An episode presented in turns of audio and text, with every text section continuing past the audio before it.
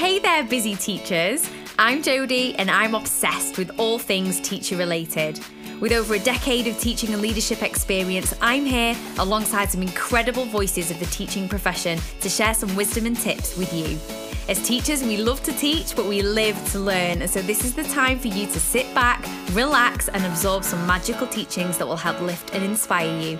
This is the Busy Teachers Club podcast.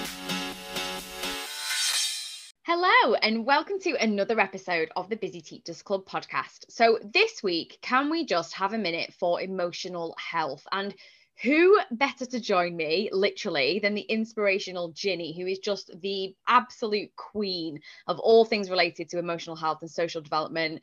Ginny's Instagram, Courageous Cubs, is an absolute gold mine of content. So much so that I actually have alerts on for when she posts, so I don't actually miss anything. I learned so much from her, and I'm sure we're all going to learn so much today. So, welcome to the show, Ginny. Hi, everyone. Hi, Jodie. Thanks for having me. Pleasure, pleasure. So before we dive in, I always like to ask this question just so it gives us a little bit more of a flavour of um, your journey so far as a teacher. So if you could just talk us through your journey as a teacher so far, and what would you say is your passion within the field of education?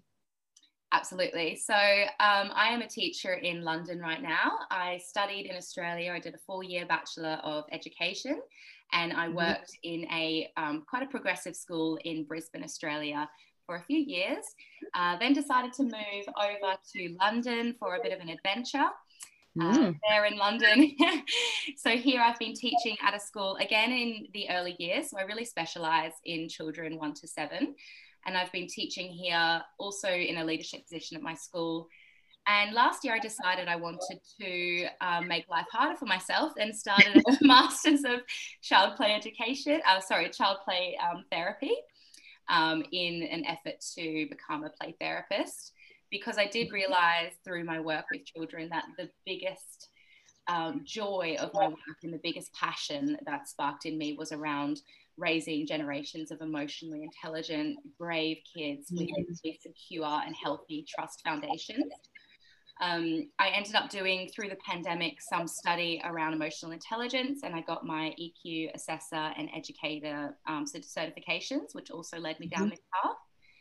And I guess through my master's, I learned so much about attachment and neuroscience and how the brain develops, uh, you know, 90% in those first five years.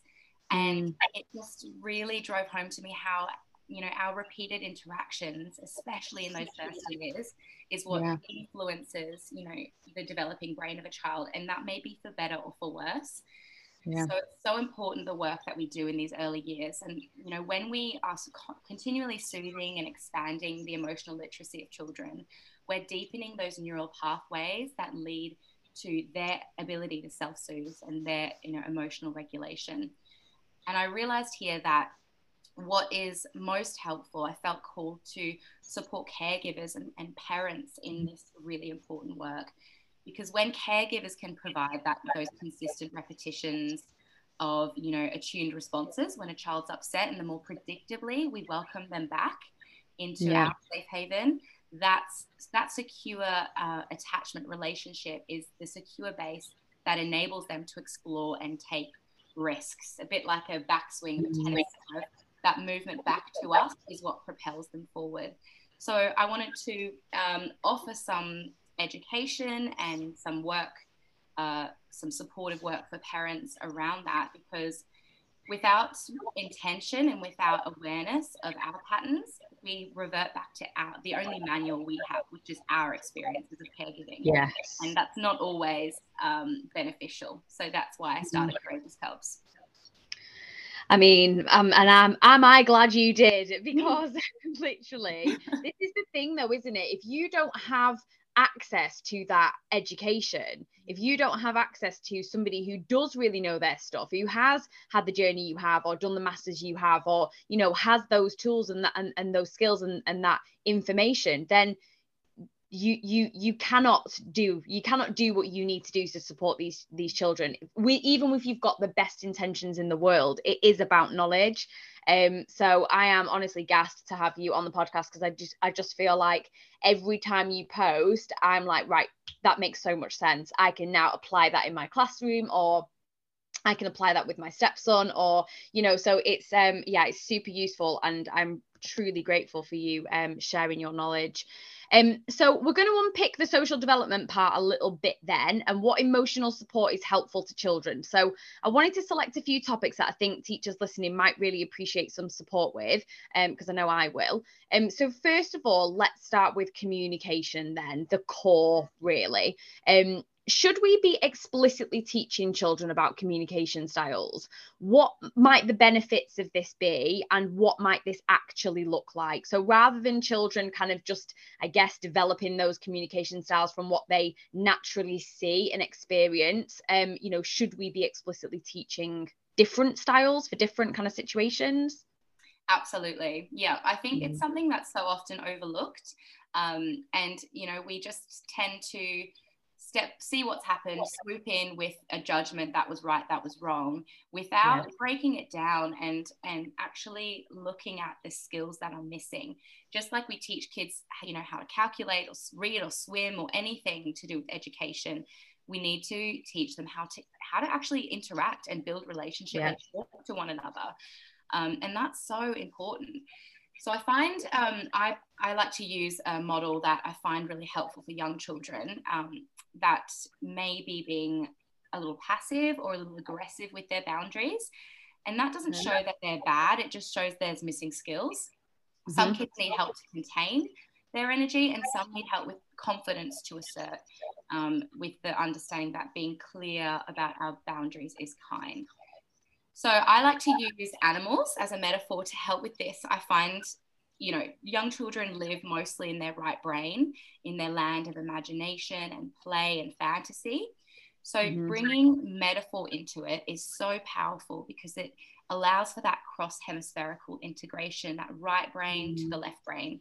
So you could use animals, or even better, you could have a set of uh, miniature figurines and let them pick one as a symbol for that communication style or that feeling. Because while the left brain can hold the words, the right brain is um, often what holds the expression and captures the essence of that of that communication style, that emotion or feeling. So. Okay. The three animals that I tend to come back to is you've got three communication styles. You've got passive, the passive mouse. You've got an aggressive gorilla, and you've got an assertive owl. And I introduce those to children, or I introduce the uh, communication styles, and then let them pick the symbol okay. that yeah. that for them. So the passive mouse is when we want to run and hide, and essentially that's our fight.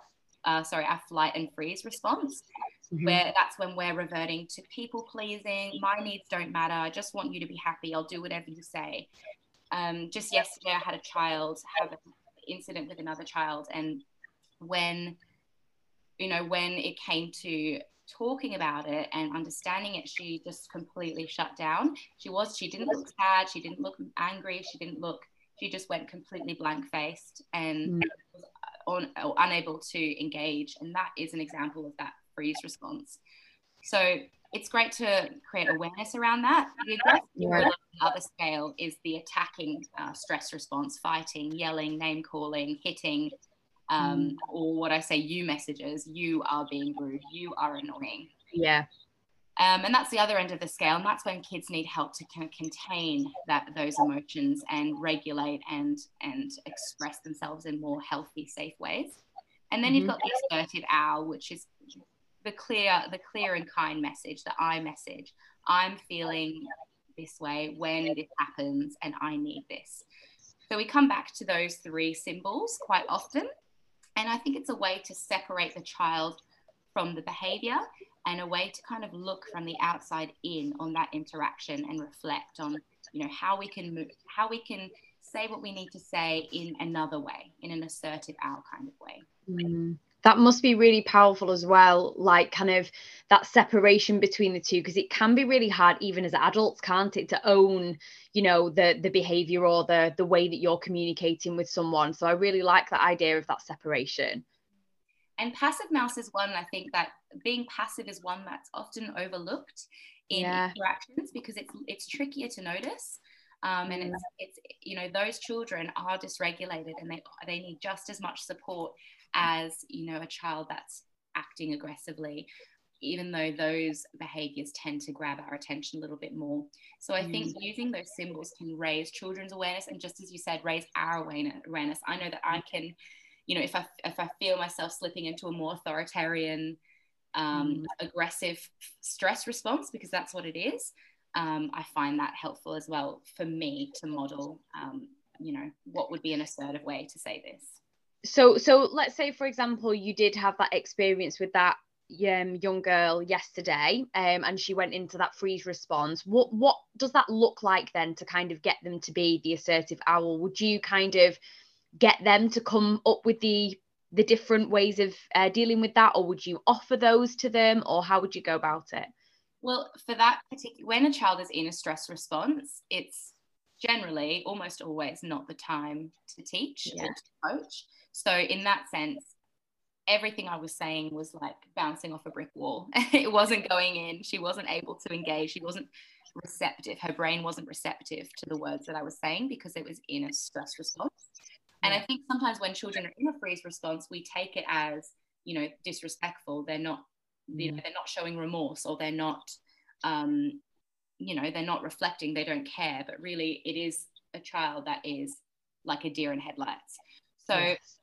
Um, what I did for her in particular is just soothing, just focus on soothing the physiology. You know, forget about what happened. She had pushed another child, but I forget about what happened in that moment. It's not the time to discipline and teach and problem solve. It's the time for connecting, attuning, regulating. So giving her the time and space she needs, and then circling back to it when she's in a more receptive brain state. And would that be on the whole, would you say like kind of the same day, or would you so that it's kind of still a bit fresh, or would you leave a bit more time? I think it depends on the child, but for for this particular case, it's definitely the same day. Um, obviously, it depends what time of day this happens, but you know you don't want to leave it too long because then it's yeah. irrelevant. Children often move in move on from these things very very quickly, and the yeah. incidences are usually pretty minor. I mean, it was a very minor incident. Um, mm it was a you know not a very aggressive push. It was more of a you know just one of those um, con- little minor yeah. annoyances, I guess. So I think um, for her, she needed a bit of time on her own, and then she needed to get back into play. We did some Play-Doh together, and she started to open up a little bit more. She started to speak a little bit more, and then we can approach it with curiosity. Hmm, I wonder how Marachi felt, and really, you want to counteract the shame that comes because children feel shame so quickly. And I think um, nothing that I did made her feel shamed, but her behavior made her feel ashamed. And she wasn't able to learn in a shame response. Shame blocks learning. So once she understood that she wasn't in trouble, that I was her safe boss, that I care about her just as much as I care about the other child, then mm-hmm. you know she was able to repair and to think about alternative options for next time. So it was about, I'd say probably about 20 minutes later. Okay.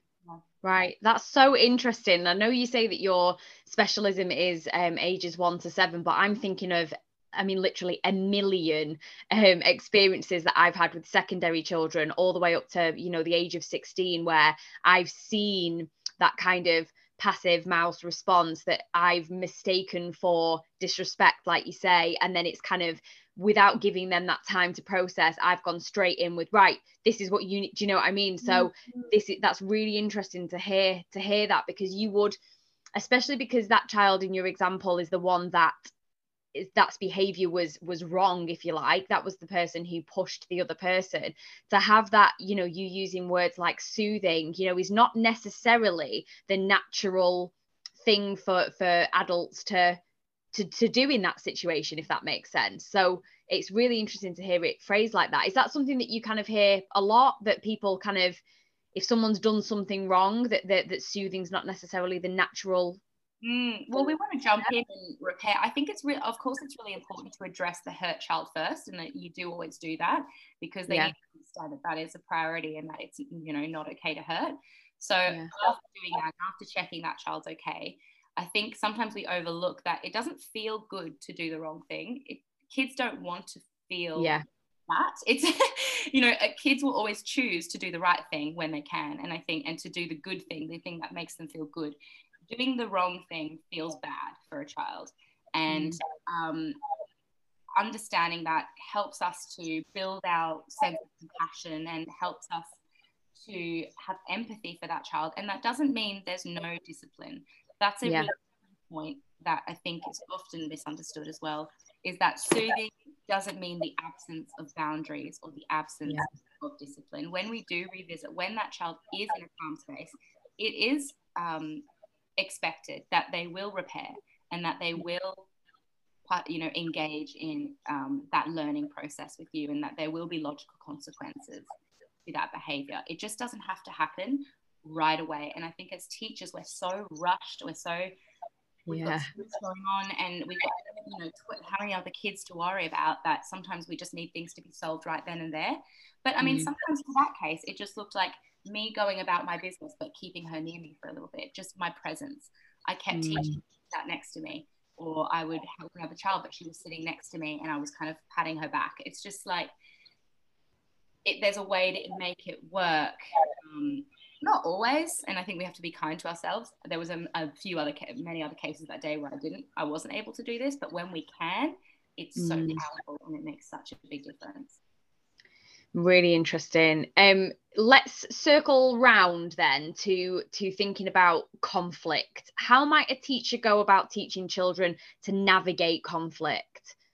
Yes so um, I like to go back to these calm steps that I kind of developed to help me remember the most important things and the priority in which to do these things. So the C and the A of calm is connecting and attuning, which is kind of what we've discussed, the soothing, yep. saying what you see. Whoa, I see an angry child. I see, um, I saw, you know, there's pushing going on, acknowledging you must feel really angry right now. Um, the L stands for limit. We're going to take a break so no one gets hurt because it's my number one job to keep everyone safe. Mm-hmm. So there's, you know, taking action without insult, without shame. And then the motivating bit is where we come to M for motivate is where we come to problem problem solving and coaching, and that's the you know a bit of the process we were speaking about earlier with um, you know reparation, offering options for making it better, and importantly, I think with this, it's about once they're calm, doing doing less, giving them the words, but not solving the problem for them, which I think is really easy for us to go to. Um, say I've noticed two kids are having an argument, or they've come to me, and they seem regulated. Sometimes connecting and attuning can be really quick because it's just an acknowledgement of what's happened for both kids. But sometimes it takes longer because they're dysregulated. So I mean, we use our assessment there. And then I'll go back to the GROW model often, um, which is a common model that's used in coaching. And it stands for goal, reality, and will. And I think this is really helpful when we're working with children because it's a kind of a scaffold for us to work from. So the goal is acknowledging what they want. You, you know, you, you don't like waiting to go down that slide. You want to go right now. Um, the R is the reality, describe the problem. It's really annoying having to wait. The problem is, though, being pushed down the slide feels kind of scary for Tommy. He could fall and be hurt. So, you know, there's a problem. And then you want to ask about options. And this is where we engage them. Ask for all the ideas that they can think of. We need some ideas so we can all have a good time without anyone getting hurt. So, can you think of any? What could we do? I know how creative you are. I know how, you know, um, curious you are. Let's, with, let's both come up with some ideas. And they can be really silly. They can be like put slime on the slide or, you know, um, put a make it Tommy's only slide or something. It could be any idea, no wrong ideas. And you can get a bit silly, which is helpful for engaging the humor. Yeah. And then you've got the W for will, which is what will you do? Evaluate the ideas. Hmm, I don't know if you know putting slime on this idea slide idea because it might you know it might slip everywhere and then we'd have to clean it up and you can kind of evaluate all the different ideas decide on the best one. Hmm, okay maybe we can you know go on the swings while we wait for tommy to go down the slide or maybe we can try that. And then you try those ideas out. So taking that process again where possible we're busy people and definitely not always possible but mm. it can be really helpful to have that framework in mind when you're um, inviting kids on that uh, and, and helping them practice those problem solving skills. Yeah, because I was just about to say then, I guess, is, is the goal for them to be able to do that without support? Eventually, yeah, but I think it's one of those things that even adults need support with sometimes. Yeah, yeah. But the grow model is used, the coaching model used with adults, used to, mm. you know, describe what you want, describe the problem, understand your options, and then make a decision on what you're going to do that serves your mm. long-term goals. And that's actually the essence of emotional intelligence, which is having awareness of the problem and how you're feeling, and ha- understanding what your choices are, and then making that decision based on what your long term vision is, what your purpose is, what are the values that you want to move closer towards. Yeah, super helpful. That's really, really powerful. Um, let's take a specific kind of example then. So, children can get frustrated when they're struggling with a task. So, how can teachers support them emotionally whilst still helping them to move forward with the task that they're actually struggling with? Mm. So, I always come back to our class mantra, which we, you know, it's a very common practice for teachers to set up that class charter or class mantra. I like to keep it really simple for the early years um, and kind of playful. So we've got stick together, no hurts, have fun, and do the hard thing anyway. And mm. sticking together is the most important, number one. And that's the essence of you are safe here, we're a team. You know, mm. I'm never going to leave you alone with the hard thing. When we stick together, we can do hard things. And the harder it is, the more we stick. So, because I think the essence of you know the heart of this emotion emotion work is that the pain of an emotion isn't just having it; it's being alone in that emotion. Yeah, it's having the um the supported presence of another. Um, so I come back to that, and then what kids want to know in that instance, you know, when they're frustrated, when they're having the self doubt of, can I do this? I have, you know, am I good enough? They want to know will will my teacher, will my safe boss stick with me when I'm showing these worst parts of myself, when I'm most vulnerable? So that's what I come back to to kind of first of all frame my um, approach is understanding that you know kids are doing the best they can with what they have. Then of course you want to check check the challenge. Is it an easy ask? Is it a supported ask or is it an impossible ask? Mm. Impossible is is it an impossible ask? And that's really key for us as teachers because if we're going straight to independent practice and they don't have the skills, um, that's not going to be a recipe for success, and that's going to yeah. be frustration. And is it too easy as well? Is it an easy ask? And that's okay for some things, but not in their you know zone of proximal development, not in that real growth zone. So I think is this a supported ask? Is this something that they can do with help with support, with scaffolding? And how am I going to support that gradual release of responsibility?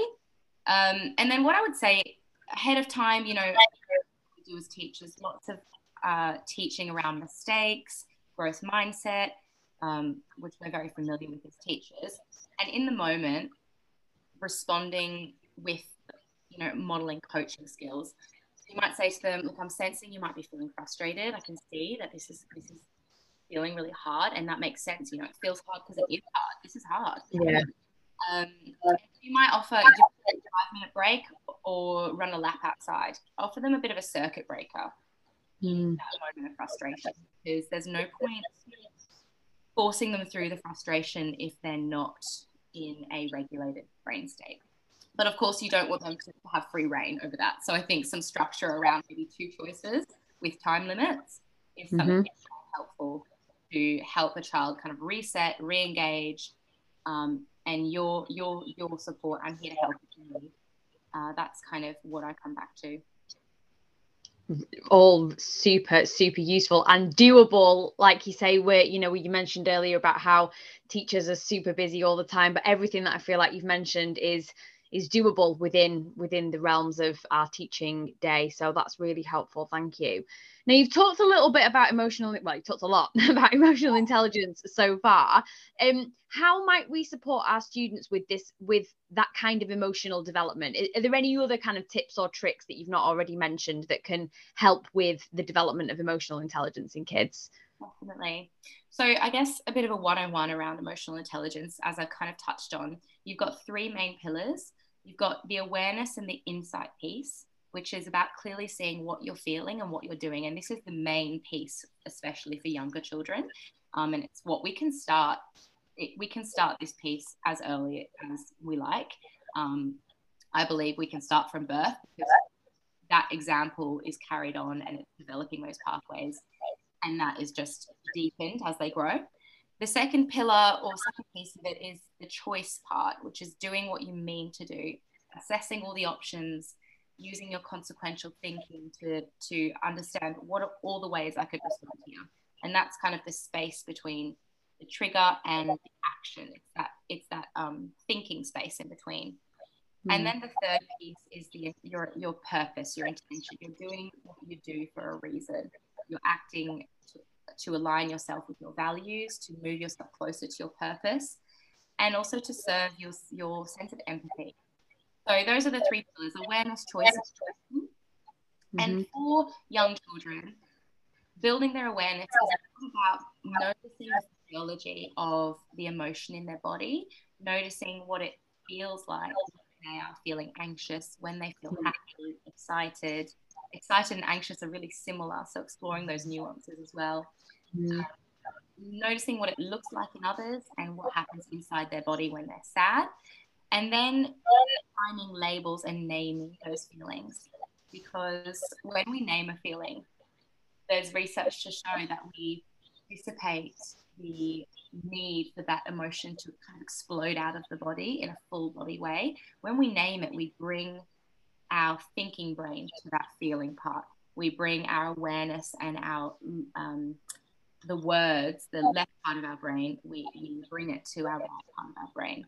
And that's called naming it to tame it, which was coined by Dr. Dan Siegel and it's a really important part. So naming mm. helping children to name those feelings, and then find safe ways to express it. You know, it, it, it's okay to feel angry. It's not okay to push someone.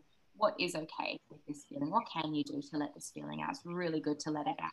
Really safe to show me, and I'm here to help you. Yeah. So, yeah, for young children, that is um, the the most important piece because they're just getting used to their um their bodies. They're just they're absolutely just... yeah. So when you say when you mentioned there about I used anger as an example, I'm intrigued. What what can they do other than punch someone in the face? well, I know there is an idea that children can let out their feelings of aggression through, uh, say, hitting the floor, hitting a pillow. There's some evidence to show that that might not be the most beneficial way of releasing anger because it might reinforce those um, mm. responses. So I try to push towards or prompt towards taking time, taking space. I see you feel really angry. You can go and scribble it out on a piece of paper. You can go do some deep breathing exercises that we have explicitly taught and practiced, like um, flower breathe, pin, blowing on a pinwheel or blowing bubbles. Um, it might be playing with squishing Play Doh to help. It might mm. be um, might be reading a picture book to kind of circuit break that anger. The thing mm-hmm. about anger that I think, or just any emotion, that I think is so powerful for grown-ups and children to understand is that I was trained with Six Seconds, um, which is a, a emotional intelligence organization, and they were named Six Seconds because they did research to show that the time it takes for us to feel from the trigger to feel the emotion and for that emotion to dissipate in our body and to kind of dissolve into our physiology is about six seconds. The problem comes, the problem is, is that our stories feed the emotion. So we feel an emotion, think this is why I'm angry, this is wrong, this is, you know, and that we, we tell stories in our mind that perpetuate that anger. But if we instead stop and we think, right, I'm angry, and we can we take ourselves off that ride, we observe it, we let it dissipate, then we can, I guess, understand the situation with more, um, with more appropriate or more reality based interpretation and a more a more generous interpretation as well. Absolutely. I'm actually uh, listening to an audiobook at the moment, and that's one of the things that um, that he says. He says his mantra that he wants um, the readers to kind of take with them is more body, less story so that it just reminds you about that kind of six second situation you know where that you were that you were you were talking about there so yeah really really interesting stuff um are there any kind of, I guess, like final tips or anything else you want to kind of uh, share before we go? Oh gosh, just um, just thank you. I'm so grateful for you having me on, Jodie, and for having the opportunity to talk about this. It's my first podcast episode, and I couldn't have asked for a better um, person to talk to. So thank you so much for having me on, and everybody for listening literally my pleasure and it will not be your last girl because i mean if you had your own podcast i'd be tuning in literally every week i also want to say i forgot to mention that i have just launched my new website and on there there is um, one-to-one services available for coaching um, mm. so if you are interested in working with me to um, understand what's going on for a child we'll do an hour session and then I come up with a kind of detailed strategy pack with some practical strategies that you can try and some resources to support that implementation. So feel free to check that out at courageouscubs.com.au if you're interested. Amazing. And I'll link that in the notes as well. So it's easy for people to just kind of click and take a look. Um, thank you so much for joining me today. It's been really inspiring and will definitely be informing my planning and teaching kind of moving forward. So, really do thank you for sharing your expertise with us. And, like Ginny said, if you want to connect with her, which you definitely do, let's be fair, um, you can find her on Instagram at Courageous Cubs and definitely check out her new website where there is the one to one services. There's also products on there as well that you can um, and will want to have a look at. So, like I say, I will link them both in the notes and you can head over and take a look. If you're interested in supporting the well-being of your students in the classroom, you can receive support with this every month with the Busy Teachers Club subscription. You can listen to the outro for more information or you can head to busyteachersclub.co.uk to find out more. All right, guys, well, that is it for this episode. So until next time, busy teachers, have the best week. For more information on today's topic, head over to Instagram at Busy Teachers Club and look out for today's podcast post to join the conversation. I would love to hear your thoughts.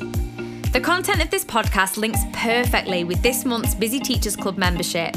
For more support with your professional development, classroom resources, and teacher wellbeing, head over to busyteachersclub.co.uk to learn more about our monthly subscription, which provides an abundance of timely support, resources, and inspiration directly to your inbox every month. This will help you to continue to learn and grow as a teacher without having to do all of the research and planning yourself. What a time saver!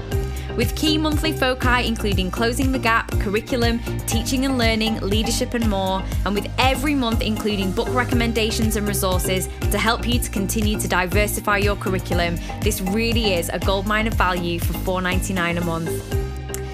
That's all for now. Thank you so much for listening. And just remember, busy teachers, no matter how tough it feels, there is always light because the light is you.